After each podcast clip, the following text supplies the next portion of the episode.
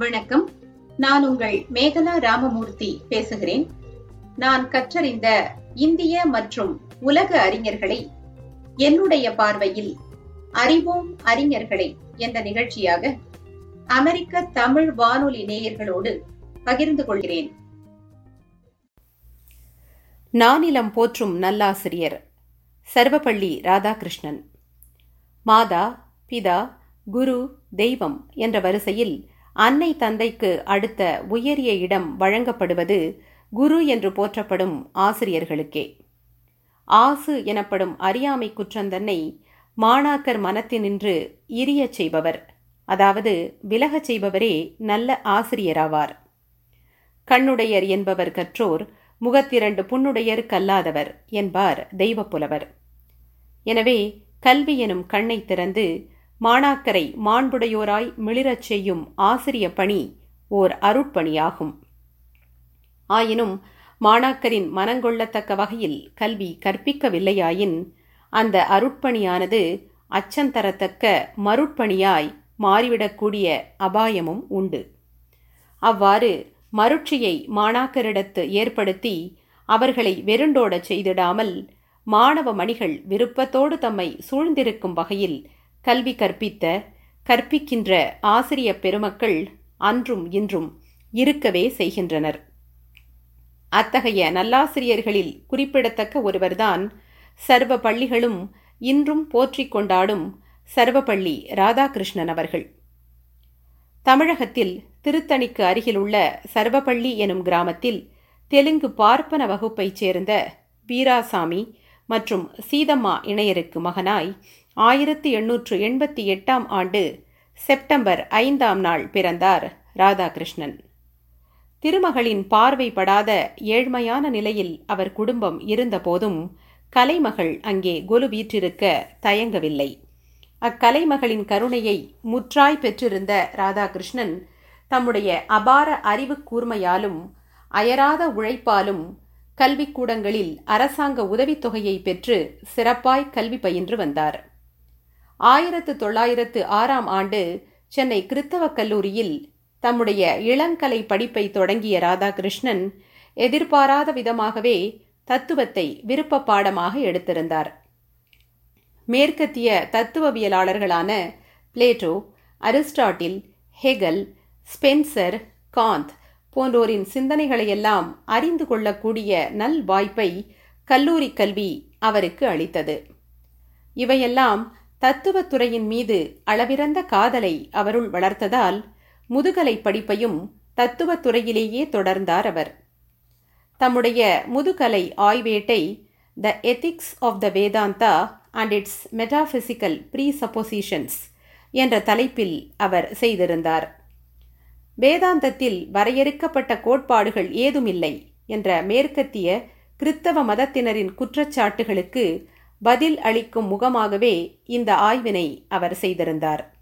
எனினும் தம் ஆய்வேடு குறித்து தம்முடைய தத்துவத்துறை பேராசிரியர் ஆல்ஃபிரட் ஜார்ஜ் ஹாக் என்ன சொல்வாரோ என்ற அச்சமும் அவரை உள்ளூர அலைக்கழித்தது.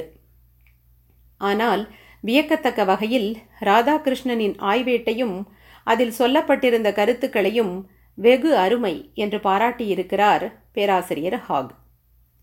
பேராசிரியரின் நன் மதிப்பை பெற்ற அந்த ஆய்வேடு விரைவில் நூலாகவும் வெளியீடு கண்டது. கல்லூரி படிப்பை வெற்றிகரமாய் முடித்த ராதாகிருஷ்ணன் ஆயிரத்து தொள்ளாயிரத்து ஒன்பதாம் ஆண்டு சென்னை பிரசிடென்சி கல்லூரியில் தத்துவத்துறை விரிவுரையாளராக பணியில் சேர்ந்தார். சில ஆண்டுகளுக்கு பின் மைசூர் மகாராஜா கல்லூரியில் தத்துவத்துறை பேராசிரியராய் பதவியேற்றார். தம்முடைய கம்பீர தோற்றத்தாலும் கற்பித்தல் திறனாலும் கனிவான அணுகுமுறையாலும் மாணாக்கர்களின் உள்ளங்களை கொள்ளை கொண்டார் Radhakrishnan. Friend philosopher and guide என்று ஆங்கிலத்தில் சொல்வது போல் நண்பனாய் நல்லாசிரியனாய் நல் வழிகாட்டியாய் மாணாக்கர்களுக்கு திகழ்ந்த அவருடைய புகழ் திக்கெட்டும் பரவியது. இந்தியாவில் உள்ள எல்லா பல்கலைக்கழகங்களும் அவரை பணி அமர்த்த விரும்பி போட்டி போட்டுக்கொண்டு அழைத்தன.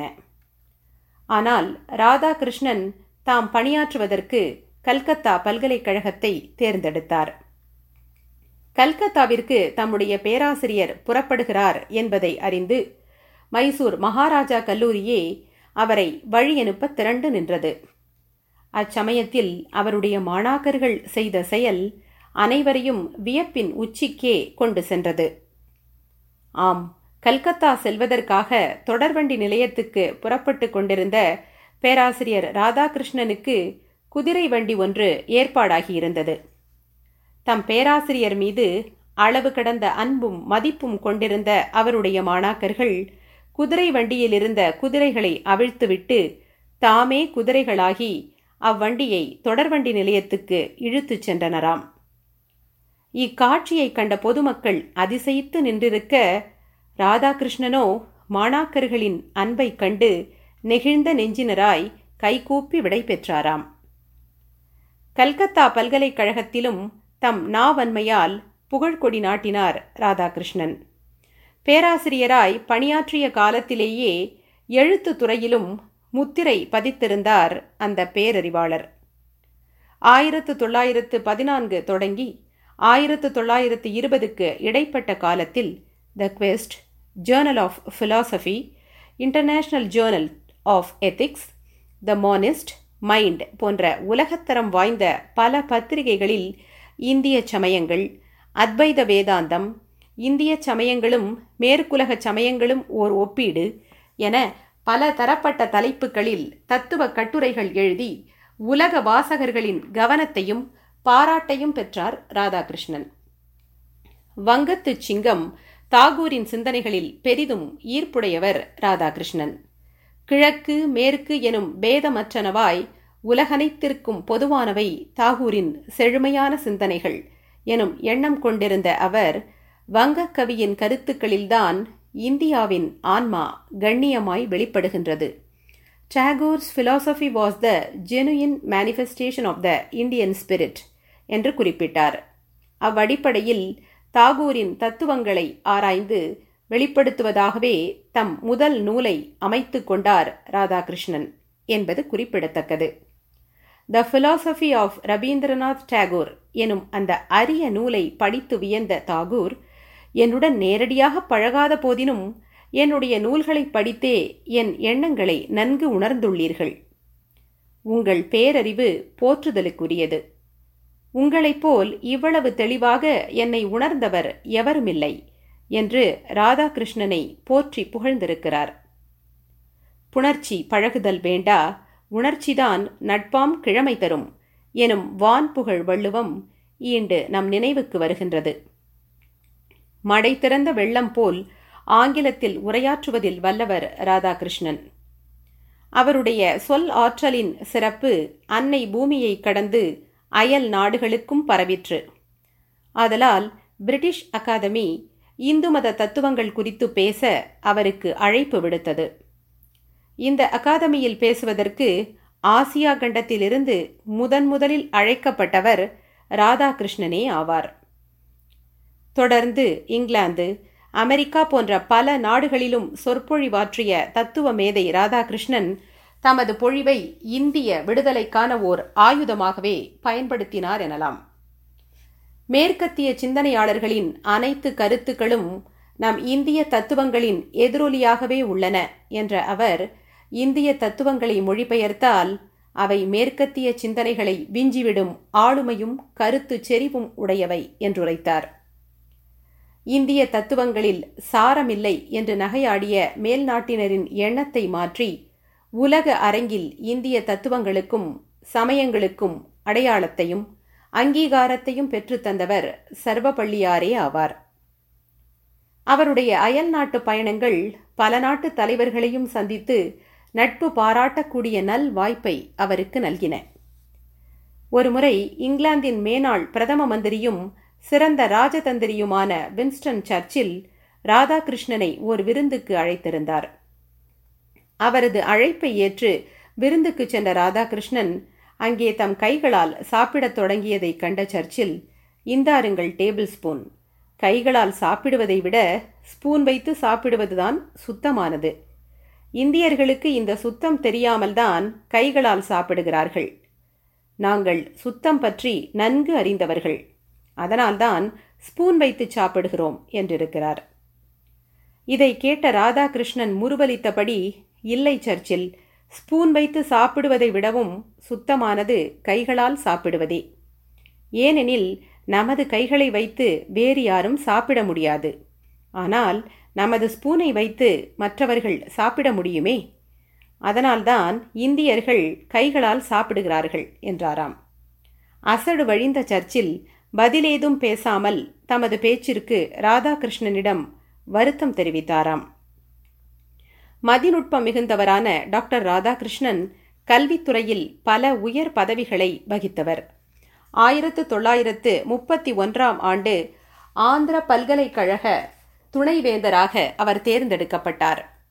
ஆயிரத்து தொள்ளாயிரத்தி முப்பத்தி ஒன்பதாம் ஆண்டு மதன் மோகன் மாளவியாவின் விருப்பத்திற்கு இணங்க பனாரஸ் ஹிந்து பல்கலைக்கழகத்தில் துணைவேந்தராய் பொறுப்பேற்றுக் கொண்டார்.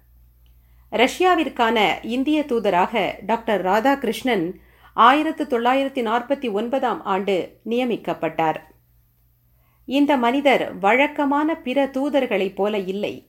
இவர் தமது இதயத்தில் மனித நேயமும் அன்பும் கொண்டவர் என்று ரஷ்ய நாட்டு தலைவர் ஜோசப் ஸ்டாலின் இவரை புகழ்ந்துரைத்துள்ளார். ஆயிரத்து தொள்ளாயிரத்து ஐம்பத்தி இரண்டாம் ஆண்டில் இந்தியாவின் முதல் குடியரசு துணைத் தலைவராய் ராதாகிருஷ்ணன் தேர்ந்தெடுக்கப்பட்டார்.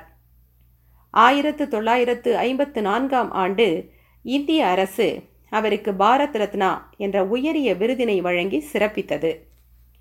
இரண்டு முறை குடியரசு துணைத் தலைவராய் பணியாற்றிய பின் ஆயிரத்து தொள்ளாயிரத்து அறுபத்தி இரண்டாம் ஆண்டு இந்திய குடியரசுத் தலைவராய் அவர் தேர்ந்தெடுக்கப்பட்டார். டாக்டர் ராதாகிருஷ்ணன் குடியரசுத் தலைவராக இருந்தபோது அவருடைய பிறந்த நாளை விமரிசையாக கொண்டாட ஏற்பாடுகள் நடந்தன. அதை அறிந்த அவர் தாம் முதன் முதலில் செய்த அறப்பணியான ஆசிரிய பணியை பெருமைப்படுத்தும் வகையில் தம் பிறந்த நாளை ஆசிரியர் தினமாக கொண்டாட விரும்பினார். அவர் விருப்பத்தை நிறைவேற்றும் வண்ணம் ஆயிரத்து தொள்ளாயிரத்து அறுபத்தி இரண்டாம் ஆண்டு முதல் அன்னாரின் பிறந்த நாளான செப்டம்பர் ஐந்தாம் தேதி ஆசிரியர் தினமாக கொண்டாடப்பட்டு வருகின்றது.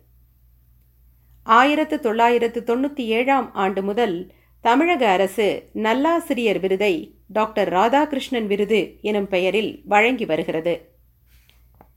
மிகச் சாதாரண குடும்பத்தில் பிறந்து தம் அசாதாரண அறிவு திறத்தாலும் ஓய்வில்லா உழைப்பாலும் பல சிகரங்களை தொட்ட உன்னத மனிதர் சர்வப்பள்ளி ராதாகிருஷ்ணன். பெரும் பதவிகளில் இருந்தபோதும் போதும் என்ற நிறைவோடு எளிமையாய் வாழ்ந்த ஏந்தல் அவர். அன்பால் மாணவர்களையும் பண்பால் மக்களையும் நா நலத்தால் உலகத் தலைவர்களையும் தன்பால் ஈர்த்தவர். பல் கேள்வித் துறை போகிய நல்லாசிரியராய் திகழ்ந்து இந்திய தத்துவங்களின் மேன்மையை மேற்குலகுக்கு உணர்த்திய சர்வப்பள்ளி ராதாகிருஷ்ணனின் பிறப்பால் நம் தாய் திருநாடு சிறப்படைந்தது எனலாம். சான்றோர்கள் போற்றிய அச்சான்றோரை நாமும் போற்றிக் கொண்டாடுவோம்.